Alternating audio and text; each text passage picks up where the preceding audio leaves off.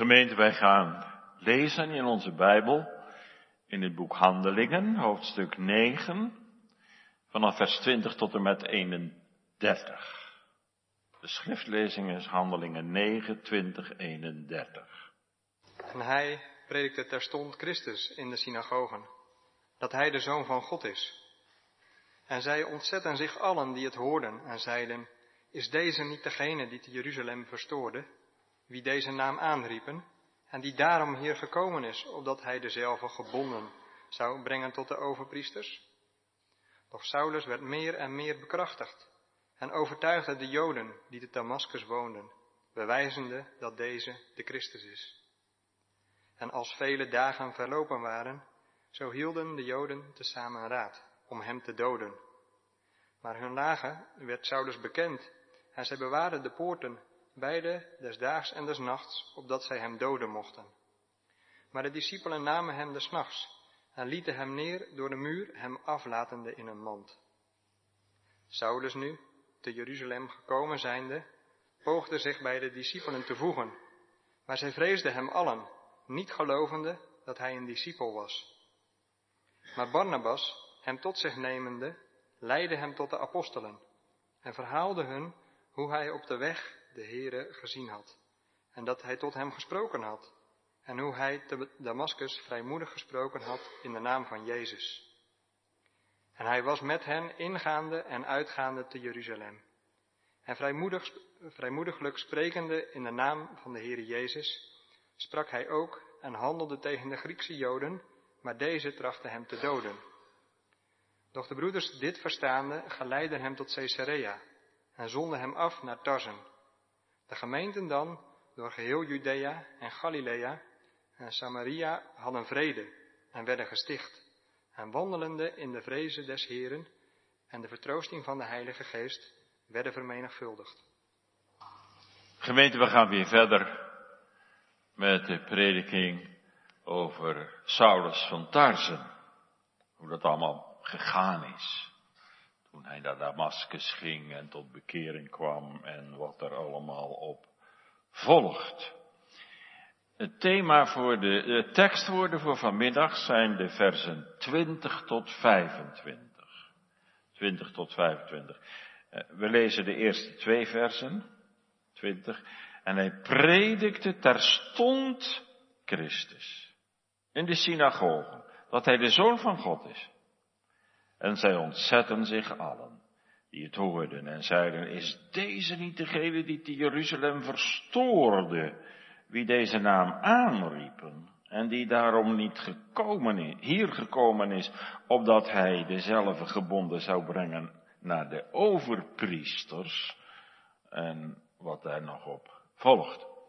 Als thema, de vervolger wordt vervolgd drie aandachtspunten. In de eerste plaats, Saulus predikt Christus in Damascus. In de tweede plaats, de Joden verwonderen zich. In de derde plaats, Saulus moet vluchten voor zijn leven. De vervolger wordt vervolgd. Saulus predikt Christus in Damascus, de Joden verwonderen zich en Paulus moet vluchten. Jongens en meisjes. Lea, een meisje van negen, en haar ouders worden bedreigd door terroristen. En ze moesten hun huis in Bagdad verlaten. Maar Lea stond erop dat ze haar kinderbijbel, die ze gekregen had, mocht meenemen op die gevaarlijke tocht. Nu waren ze in, nu wonen ze in Noord-Irak en Lea leest nog dagelijks in haar Bijbel. Eerst mocht ze die Bijbel niet meenemen van haar vader. Die vond dat veel te gevaarlijk als ze onderweg dat zullen vinden. Wat was ze daar verdrietig over? Ze zei, papa, ik lees er elke dag in. En ik lees eruit voor voor mama. Haar moeder kon nog niet eens lezen, analfabeet. Ik wil alles achterlaten behalve die Bijbel. Papa veranderde van gedachten. Nou goed, neem je Bijbel dan maar mee, zei hij. Maar je moet er wel voor bidden hoor, extra, om bescherming. Want onze reis wordt er eigenlijk nog gevaarlijker door. God heeft ons beschermd. Schrijft Lea. Ik, ik mis mijn vriendinnen wel, maar dankzij mijn Bijbel weet ik dat de Heere Jezus van mij houdt. Wist u gemeente dat meer dan 100 miljoen mensen in zo'n 50 landen vervolgd worden om hun geloof? Wist u dat 160.000 mensen gemiddeld per jaar sterven omdat ze gemarteld worden, omdat ze christen zijn. De vervolgde kerk is verbonden met de kerk in vrijheid. Dat zijn wij. Wij mogen ons geloof vrij en blij beleiden. Maar wat kunnen wij nu verder voor die mensen doen? Nou, als ik een paar namen noem, dan snapt u het al, hè? Open Doors. Bent u geabonneerd op dat blad, magazine? En er is een gebedsbrief bij. En de Heere hoort de gebeden. Wat denkt u van Vriendestiemen? Die in uh, Rusland en op de Noordpoolcirkel en op heel veel plaatsen in deze wereld die onherbergzaam zijn, evangelisten uitsturen om het evangelie te prediken.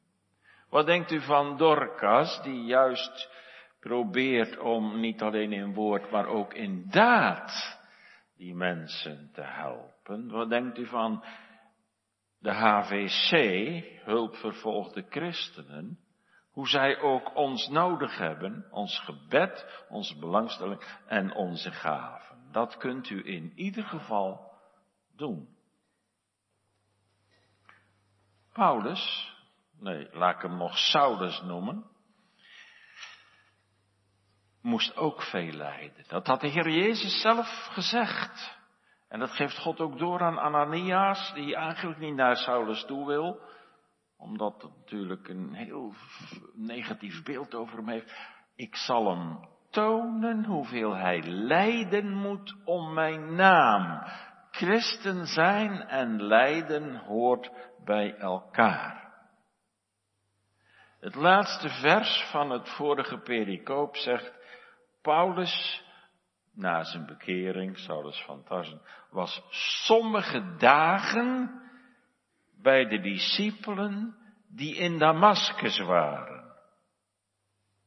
Hij moest wel ver weg, naar de heidenen toe, maar blijkbaar, blijkbaar ging dat nog even duren heeft zelfs jarenlang geduurd.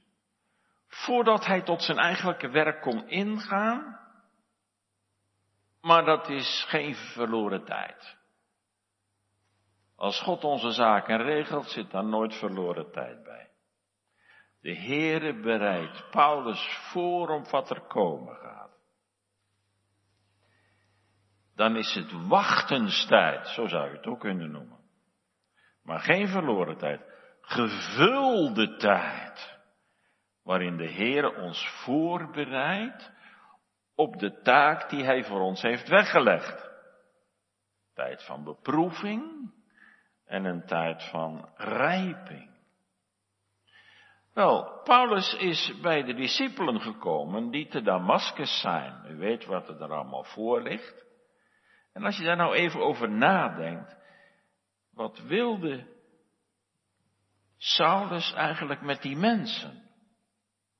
Hij was op weg naar Damascus om ze in te rekenen en te vervolgen.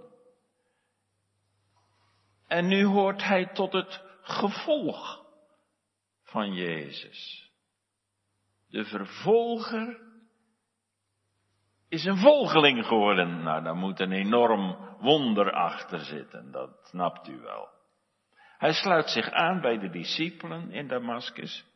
En hij is weer opnieuw leerling geworden. Hij had al heel veel opgestoken van de Bijbel, want hij heeft gezeten aan de voeten van Gamaliel.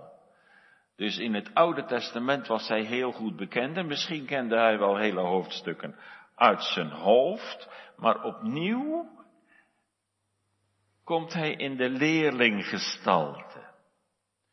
Hoe ver je ook vorderen mag in de genade van God in Christus, de kleinen en de groten, laat ik het zo maar zeggen, we hebben één grond. Jezus Christus. We hebben één zaligmaker, de Zoon van God. We blijven leerling, we blijven op de school van Christus, levenslang. En Saulus was sommige dagen bij de discipelen in Damascus. Was het laatste versje van de vorige pedikoop. Hoe lang? Niet zo heel lang. We lezen in vers 20. En hij predikte terstond Christus in de synagogen dat hij de zoon van God is. Hij is zich wel direct bewust van zijn roeping. Die hij gekregen heeft. Hij laat er geen gras over groeien. Op dezelfde plaats waar hij de christenen wilde doden, arresteren, in letterlijke zin, gaat hij nu zelf Joden arresteren, in geestelijke zin. Hij gaat naar de synagogen. Logisch, dat is de plaats waar ze samenkomen. Het brandpunt van het Joodse leven. Het hol van de leeuw kun je ook gelijk zeggen. Er is veel werk aan de winkel. Want daar zijn broeders naar het vlees die net zo blind zijn als hij was voordat hij de Heer Jezus ontmoette. Maar we hebben gezien, de Heer Jezus heeft de schellen van zijn ogen weggehaald, zodat hij echt kon gaan zien. Zijn blinde ogen zijn geopend en hij weet, mijn broeders naar het vlees zijn net zo blind als ik om te zien dat Jezus de Messias is. Vandaar gaat hij naar de synagoge en gebruikt hij de prediking als middel. Er ligt nog een deksel op de harten van de rabbijnen. En nu lezen wij, hij predikt daar terstond, meteen, direct, Christus. Hij predikt, staat het woordje heraut in het Grieks. Hij heraute. Nou, bij een heraut hoort een koning, iemand die op de koning wijst, en dat mag Paulus hier doen. Wijzen op de koning, een echte heraut van koning Jezus. Hoe is het mogelijk? Die Jezus waar hij zo'n brandende hekel aan had. Die gaat hij prediken als Jezus die de Christus is, de Zoon van God. En daar ging het natuurlijk om. Dat was ook de reden waarom de Heer Jezus ter dood veroordeeld is. Terstond. Direct. Meteen. Hij laat er geen gras over groeien. Heerlijk spontaan getuigenis. Waar het hart vol van is, daar loopt de mond van over. Dat is toch bij u ook wel zo zeker? Je zou bijna geneigd zijn om te zeggen, Saulus, zou je daar nou nog eens even mee wachten? Loop je nou niet te hard van stapel? Je bent nog maar net bekeerd en gelijk de prikstoel op. Dat is wel bijzonder. Ja. Maar als we eerlijk zijn, wat, wat kunnen we er tegen invoeren? Ja, hij is nog maar zo kort en het is niet beproefd en hij moet eerst nog les hebben. Als God hem nou de vrijmoedigheid geeft, wie zijn wij om daarover te oordelen? Het zou wel eens kunnen zijn dat dan bij ons het enthousiasme wat Paulus wel had, ontbreekt. En dan moeten we ons diep schamen. Ik zeg niet dat we allemaal gelijk de preekstoel op moeten. Maar het is wel rijk om de liefde en de gedrevenheid te zien in het leven van Paulus om die heerlijke naam van de Heer Jezus uit te stallen. Meteen predikte hij Christus, dat hij de Zoon van God is. Saulus gaat naar de synagoge, niet met zijn eigen naam en niet met zijn eigen bekering. Hij gaat niet in geuren en kleuren uitleggen hoe hij tot bekering gekomen is. Dat moest hij wel eens doen hoor, als hij ter verantwoording geroepen werd, wanneer die omslag gekomen was in zijn leven en wat zijn achtergrond is, dan heeft hij daar wel eens over verteld. Uitgebreid zelfs. Zijn bekeringsverhaal staat drie keer in de handelingen. Maar in het kader van verantwoording doen. Niet als middelpunt van de prediking. Hij preekt zichzelf niet, nooit. In de Korinthebrief zegt hij, wij prediken niet onszelf. Nou moeten wij niet zeggen dat hij dat wel doet.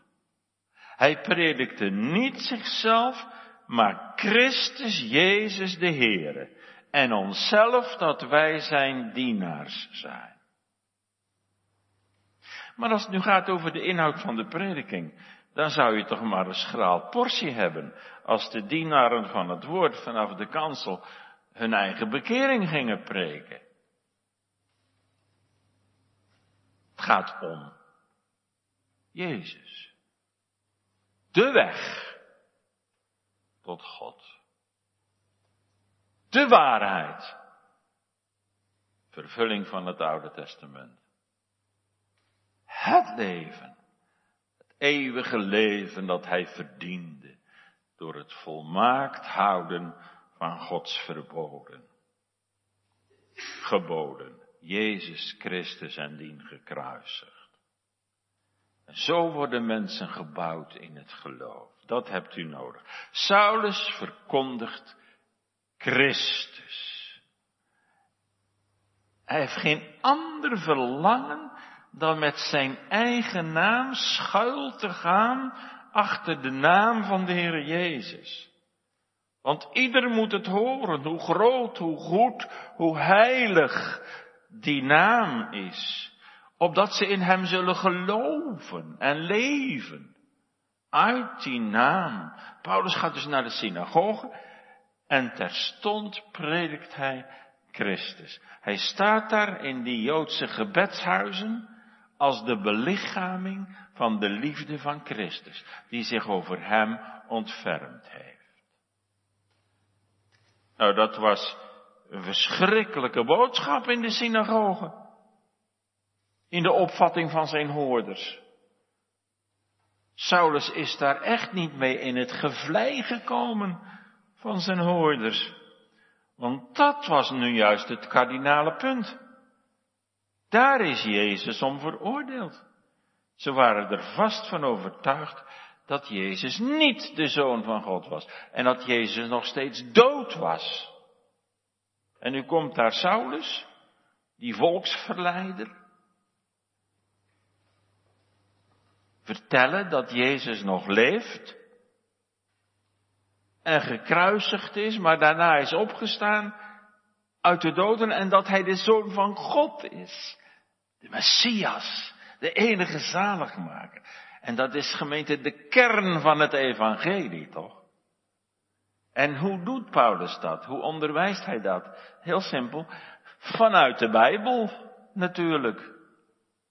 Hij doet de schriften open. En dan moet u denken gewoon aan de boeken van het Oude Testament, want die waren in de kanon opgenomen. Hij doet de schriften open. En hij zegt, kijk, hier staat het. in de Torah, in het boek van Mozes. De Heere uw God zal u een profeet verwekken, groter dan ik ben, en die zult gij horen, dat slaat op de Heere Jezus. Kern waar het om draait. Toen, maar ook vandaag. Voor u en ook voor mij en ook voor onze kinderen. Als er werkelijk, als je werkelijk overtuigd raakt dat de Heere Jezus de Christus is, de gezalfde, de Messias, de door God beloofde, dat Hij de Zoon van God is, als je dat gelooft, nou dan heb je de kern van de zaligheid. En als je een ander evangelie hebt, dan kom je daarmee om.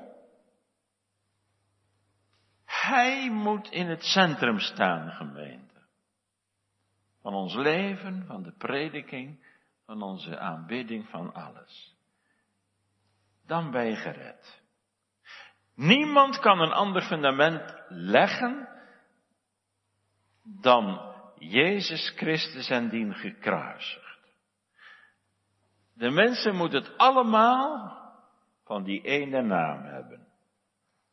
Saulus en u en ik en jullie. Jezus is de Zoon van God. Jezus is de Messias. Jezus is om onze zonde gekruisigd. Jezus heeft ons lief. Jezus heeft alles voor ons overgegeven.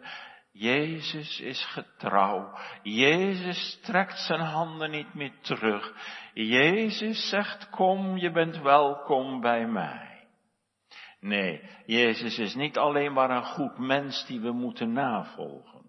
Hij is de zoon van God, de verlosser. In hem komen we met God zelf in aanraking. Met zijn eeuwige genade. Er zijn wel van die mensen die zeggen bijvoorbeeld, ik noem maar iets van, het begint niet met Jezus, het begint met God. Ja, daar zullen ze wel een bedoeling mee hebben, maar dat is in ieder geval niet helder. Want het begint altijd met God. Het begint altijd met de eeuwige liefde van God die voor de grootste van de zondaars zijn zoon heeft overgegeven. Dus u moet maar niet te veel onderscheidingen maken en laat de Heer maar doen wat Hij wil en wat Hij in zijn woord zegt. Goddelijke liefde. Jezus zegt ook, wie mij gezien heeft, die heeft de Vader gezien. Bloed van Jezus Christus, Gods Zoon reinig van alle zonde. Hij is God. De waarde van zijn offer is oneindig. Omdat hij God is, heeft hij een eeuwige waarde, een oneindige waarde aan zijn verdiensten gegeven. En kan heel de wereld zalig worden. En iedereen die nu hier in de kerk zit en die meeluistert en die op vakantie is, er is genoeg bij hem. Hij is de Messias door de Vader aangesteld tot redder. En vanmiddag ziet hij u aan en hij zegt, vertrouw je leven maar aan mij toe. Voor het eerst, maar ook al ben je heel veel jaren al in het geloof. Geef je maar over aan mij. Met al je schuld en zonde erbij. Dat was het eerste. Paulus predikt meteen Christus. Het tweede aandachtspunt. De reactie van de Joden daarop. De Joden verwonderen zich, ontzetten zich. Staat er in de Statenvertaling. Paulus spreekt er niet wat het niet is. Maar wat het wel is. Dat maakt een groot verschil. Zeker, voor de duidelijkheid kun je wel eens een keer zeggen wat het niet is. Om de tegenstelling scherp te krijgen. Dat heeft Paulus ook wel eens gedaan, hè, tegen de Joden. Dan zegt hij, niet de wet, niet de werken der wet, niet vertrouwen op onze eigen gerechtigheid en vroomheid. Maar vooral predikte Paulus wat het wel is. Jezus Christus. Je wordt er niet zoveel wijzer van om uit de treuren te horen wat het niet is. Het gaat om wat het wel is. Daar moet je in gebouwd worden, in het geloof in de Heer Jezus. Dus Hij zal toch het middelpunt van de preek moeten zijn. En we moeten allen aangespoord en uitgedreven worden tot Christus om Hem te kennen. Dat God al zo lief de wereld heeft gehad, dat Hij zijn enige geboren zoon gegeven heeft. Opdat een ieder van u, jij, ik, die in Hem gelooft, niet verloren zal gaan, maar het eeuwige leven hebben. Daar bent u toch wel mee eens, dat, dat is een bijbeltekst. Christus is de hoofdinhoud van de prediking, want hij is de weg tot de Vader. En hij is de vervulling van al de oud-testamentische beloften. Heb je hem lief gekregen, gemeente? Kinderen, hebben jullie de Heere Jezus lief? Hou je veel van hem? Kun je hem niet missen? Als je bidt, zeg je dan wel eens, uh, lieve Heere Jezus, u bent zo goed voor mij. Wat zijn dat belangrijke dingen, gemeente.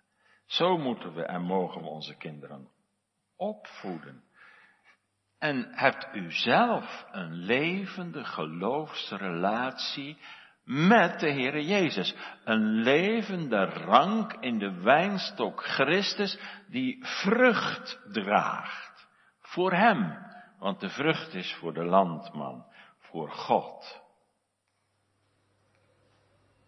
Leven we uit Hem, voor Hem, door Hem.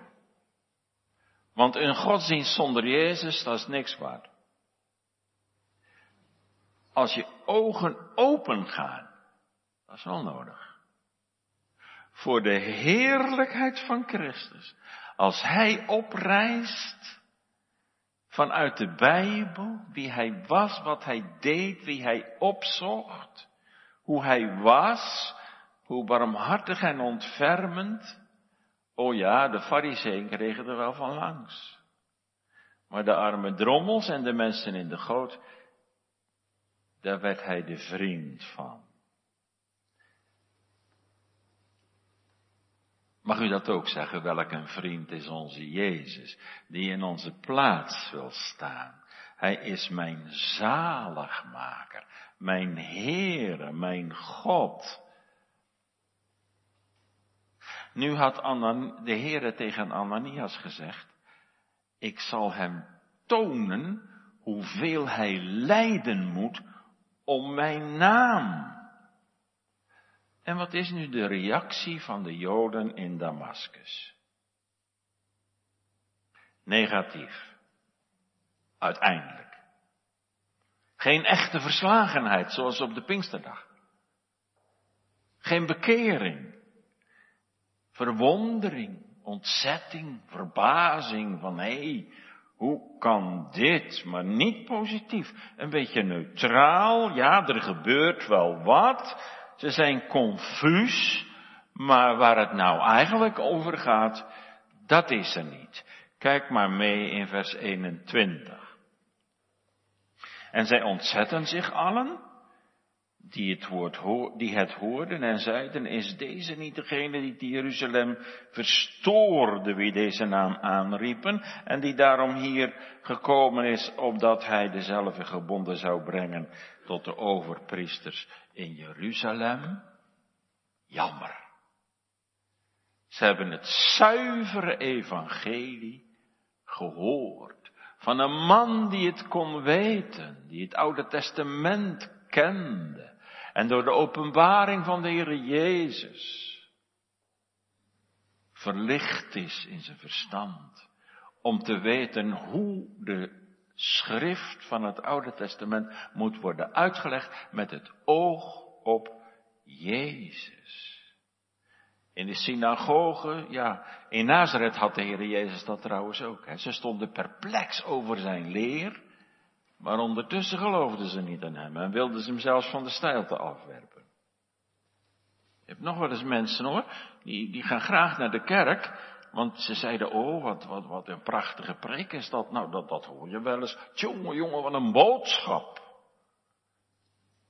Maar er is geen verslagenheid. Geen bekering. Alleen maar verbazing.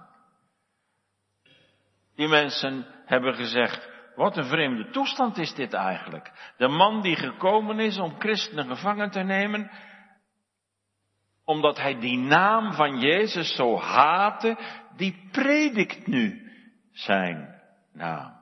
Is deze niet degene die in Jeruzalem eh, in verwarring gebracht heeft, degene die op zijn naam hopen? Ze zijn ontsteld. Maar dat is nog wat anders dan geloof. En op het geloof komt het aan. Het geloof is veel meer dan alleen maar ontroerd of ontsteld zijn of bewogen. Verbazing. Verder komen ze niet. Laten we het voorbeeld eens nemen aan Paulus. Hij ging door kwaad gerucht en goed gerucht. En wat was nu zijn geheim?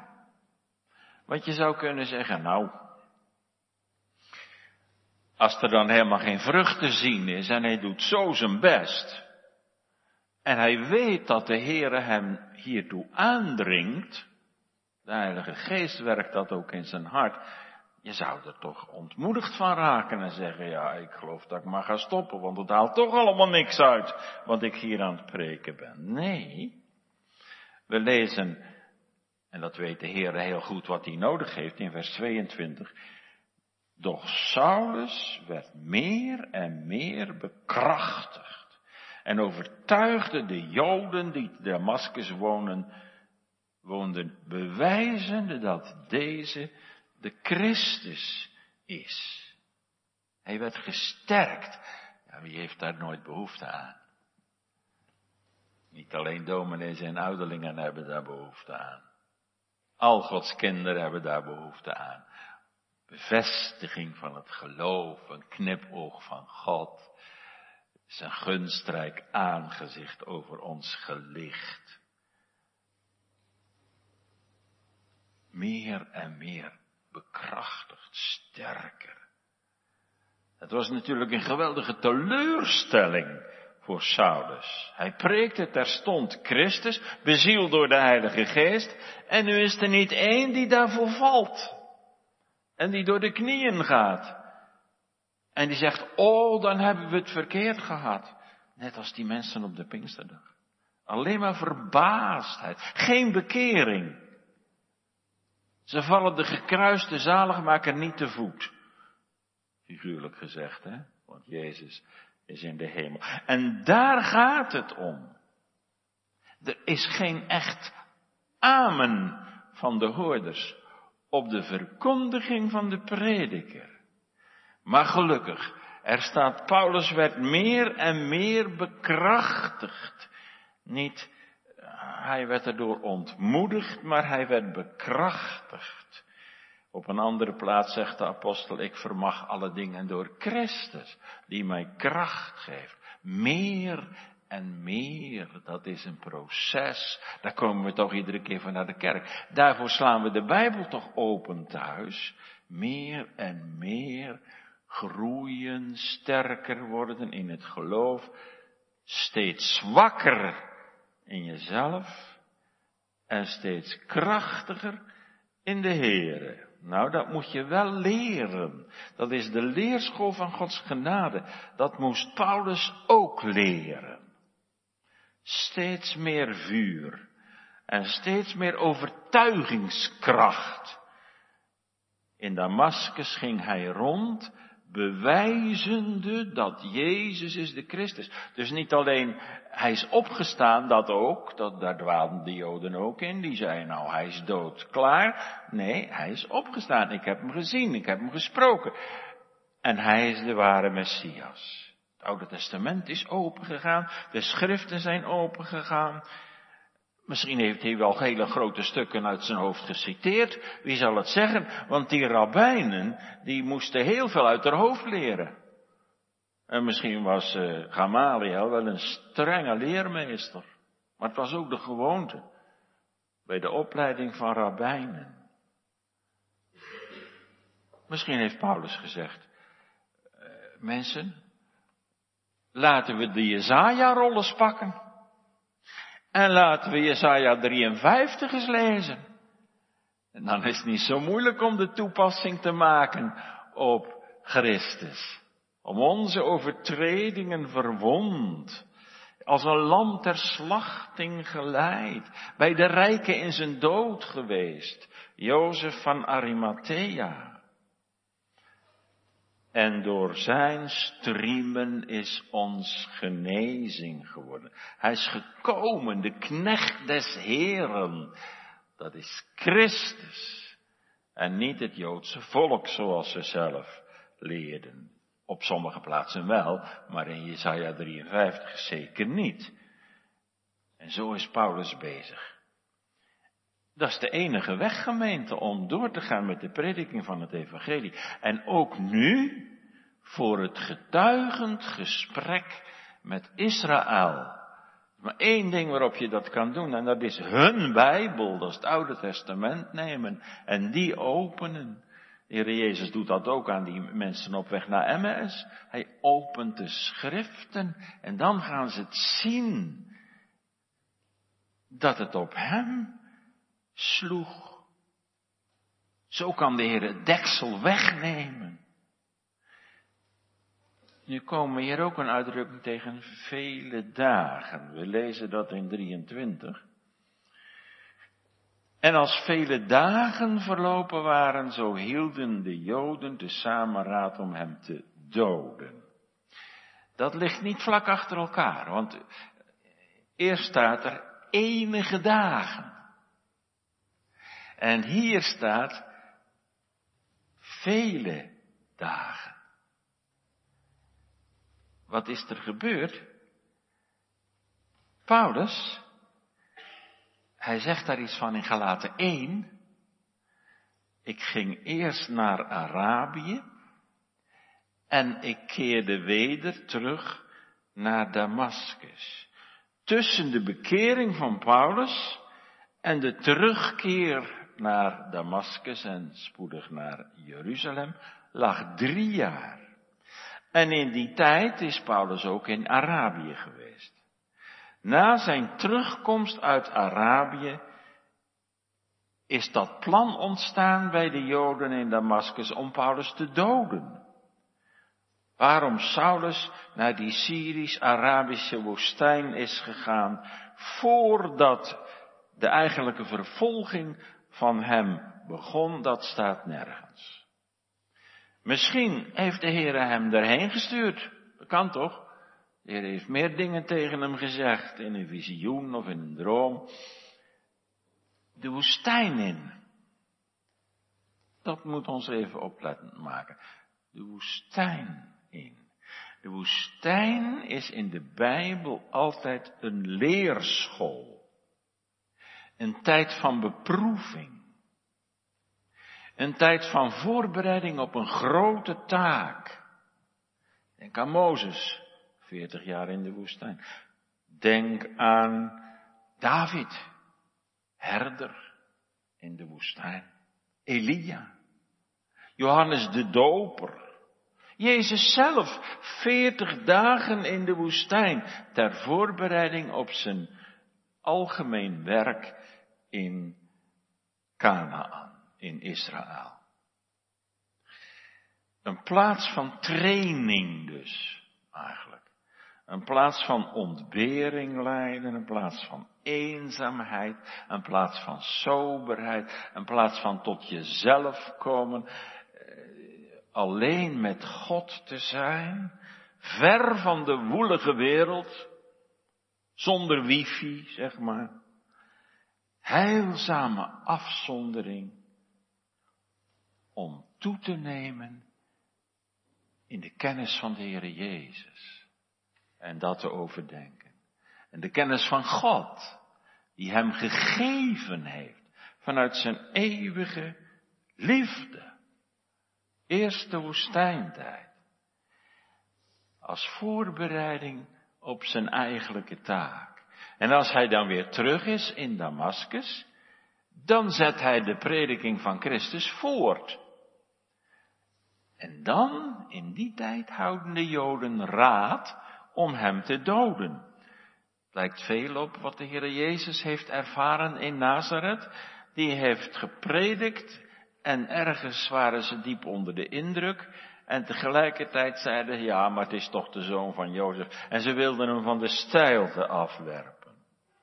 Nou, Paulus willen ze doden. Dat is de Christusgelijkvormigheid, waar Paulus vaak over schrijft in zijn brieven. De kruisweg gaan. Ze willen hem doden. Hij wordt verdrukt, gehaat, verguist. En daarin drukt hij de voetstappen van zijn meester. De vervolger wordt vervolgd. En nu het laatste. Paulus moet vluchten voor zijn leven. Voor ik dat nog probeer duidelijk te maken vanuit de tekst, even de vraag naar onszelf toe. Merkt u wel eens dat als u het voor de naam en de zaak van de Heere Jezus opneemt, dat er dan vijandschap openbaar komt? Nou, dan gaat in vervulling, een dienstknecht is niet meer dan zijn meester. Dat kun je zelfs merken op school. Voortgezet onderwijs, hoger onderwijs, beroepsonderwijs. Dat jongelui hun schouder ophalen en zeggen, nou ja, als jij dat belangrijk vindt.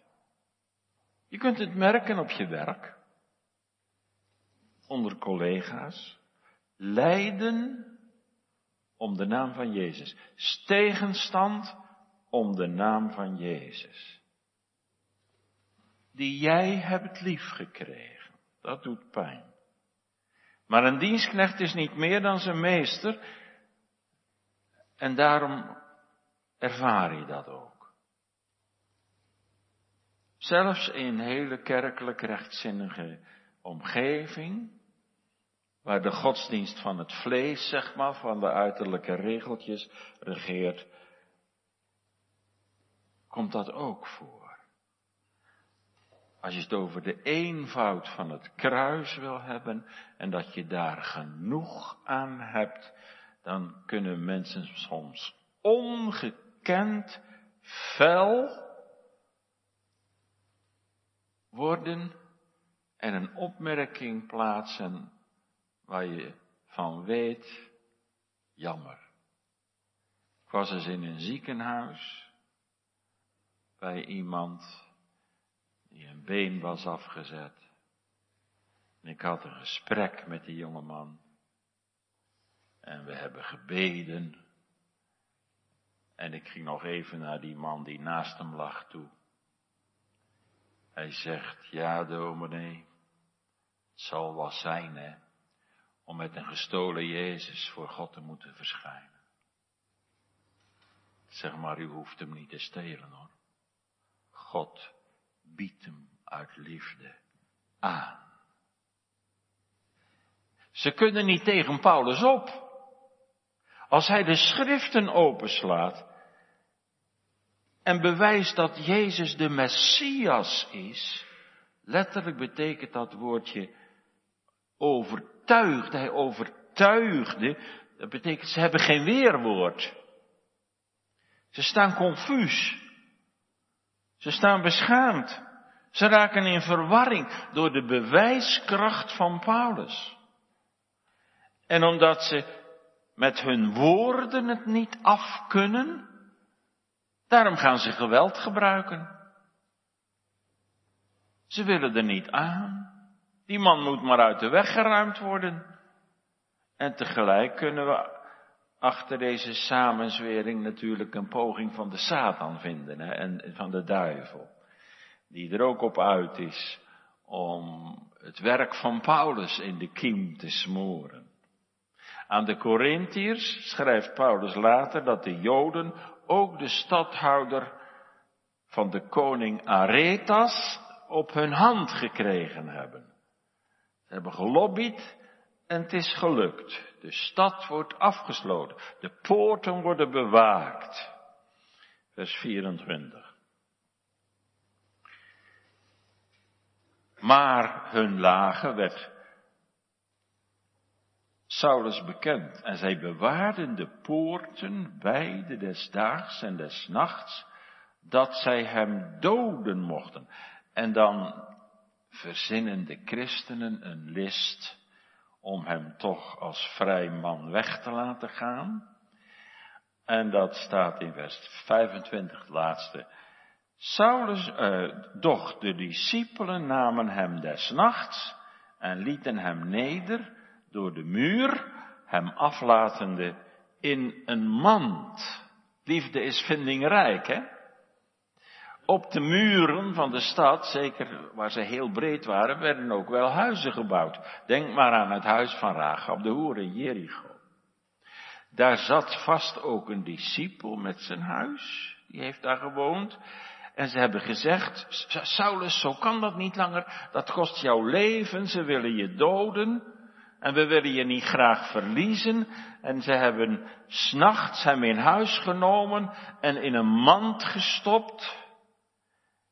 En het venster open gedaan, zegt 2 Korinthe 11. En toen hebben ze aan een touw die mand neergelaten. Naar de andere kant van de muur. En zo moest Paulus of Saulus op de vlucht. Met zijn God kwam hij over de muur. Ja, en toch? Als je nu in Korinthe leest, als Paulus daar een opsomming geeft van wat hij allemaal heeft moeten lijden en doorstaan, dan is de climax van alles deze vlucht. Hij is gestenigd, hij is uh, gegezeld, hij heeft nachten in de diepte doorgebracht. Hij heeft stokslagen ontvangen. Maar het ergste wat hij opnoemt, het ergste is eigenlijk deze vlucht uit Damascus. Dat was de climax. Dat vond hij het ergste van alles.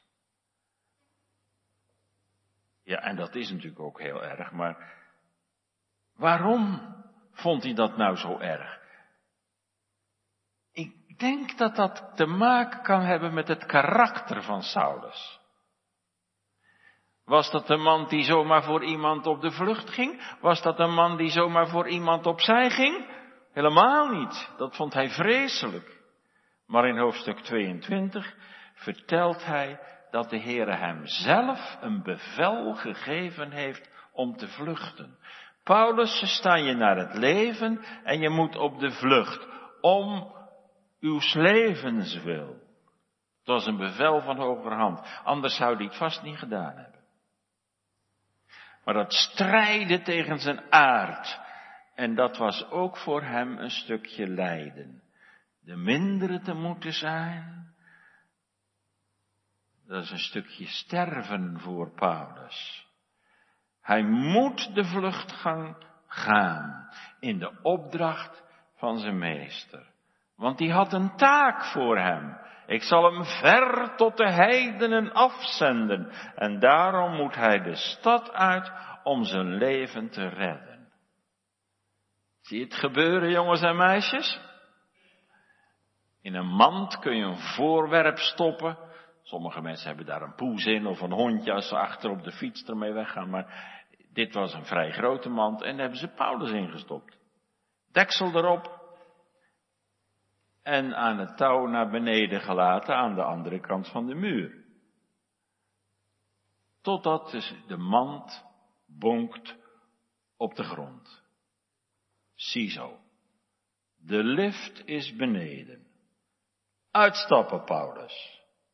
En als hij dan het deksel open doet, dan staat hij buiten de muur van Damascus in het donker. Niemand te zien.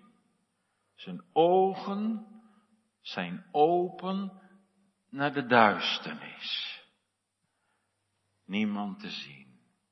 Ja toch. fonkelen daar niet vele sterren aan de hemel? Die heeft zijn God toch geschapen. Saulus is toch niet alleen. De Heere is bij hem. En daar staat hij dan. Saulus de zwerver.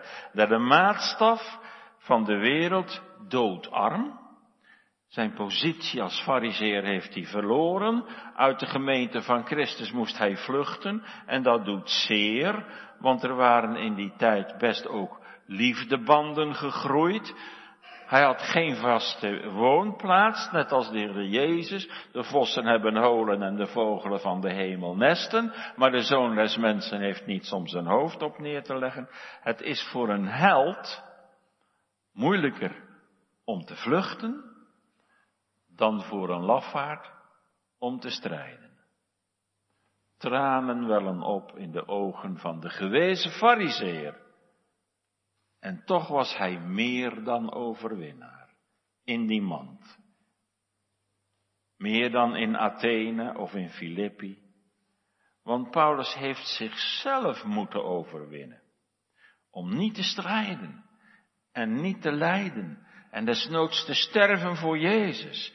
En wie zichzelf overwint, is sterker dan die een stad inneemt. Als Paulus de heidenapostel later op zijn derde zendingsweg op reis is naar Jeruzalem, terwijl hij weet dat hij daar gevangen genomen zal worden en gemarteld, zegt hij tegen de ouderlingen van Efeze, maar ik acht op geen ding. Nog houdt mijn leven dierbaar voor mijzelf, opdat ik mijn loop met blijdschap mag volbrengen en de dienst die ik van de Heere Jezus ontvangen heb, om te betuigen het evangelie van de genade van God. Saulus staat nu als een vreemdeling buiten de stadsmuur. Waar moet hij heen? Ja, zijn hart trekt eigenlijk naar Jeruzalem. In plaats van met een groep gevangenen, gevangen christenen, komt hij nu met lege handen aan in Jeruzalem, de stad van de grote koning. En daar is de gemeente van Christus. Hij ziet de stralende gezichten van de apostelen al voor zich. Zal hij eerst Petrus bezoeken? Dat zien we, beleven we wel eens in de volgende keer. Maar ik heb nog één vraag. Waarheen bent u op reis? Waarheen ben jij op reis? Misschien met vakantie geweest en terug, of je gaat nog. Ik kan me niet voorstellen dat iemand op reis gaat zonder reisdoel. Ja, zegt u maar Abraham dan, die wist niet waar die komen zou. Dat wist die drommels goed. Want er staat, hij zocht de stad die fundamenten heeft. Herkennen we dat, gemeente? Bent u reizend naar die stad, waar Christus het licht zal zijn? Dan reist u getroost onder het heiligend kruis naar het erfgoed daarboven in het vaderlijk huis. Wie gaat er nu op reis naar de eeuwige ondergang? En daarom beijver u om in te gaan. Als u van God bent afgeweken, keer terug. Terug naar die God die wij verlaten hebben. Naar de Heere Jezus die met uitgebreide armen op u wacht. En hoor zijn stem. Wend u naar mij en word behouden. En wie in mij gelooft, zal leven. Bekeer u. Want waarom zoudt gij sterven? Mozes laatste woorden bij zijn afscheid van Israël zijn, kies toch het leven, opdat gij leeft, eeuwig leeft. Amen. Heren, dank u wel voor uw woord. Mag het zijn toepassing vinden in ons hart. Geef dat we zo op u mogen zien. En gered worden. Door het geloof in u. Wees met al die mensen die vervolgd worden en moeten lijden om uw naam. De wereld is er vol van. We zoveel namen noemen. Waar mensen hun leven over hebben voor u. Heere, geef ons dat we ze ondersteunen en getrouw zijn in onze gebeden, in onze giften, in ons meeleven. Wees zo bij ons, ook in de week die we begonnen zijn. Mogen we het woord meenemen in ons hart. U bent de hoofdpersoon, om u gaat het. U bent de enige zaligmaker. En wat een blijdschap om de armen van het geloof om u heen te slaan.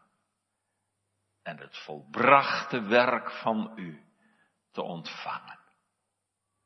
Want hebben we rust en vrede, dan zijn we ijverig naar onze naaste toe en dan verlangen we naar de toekomst. Vergeef genadig wat verkeerd was, om Jezus wil. Amen.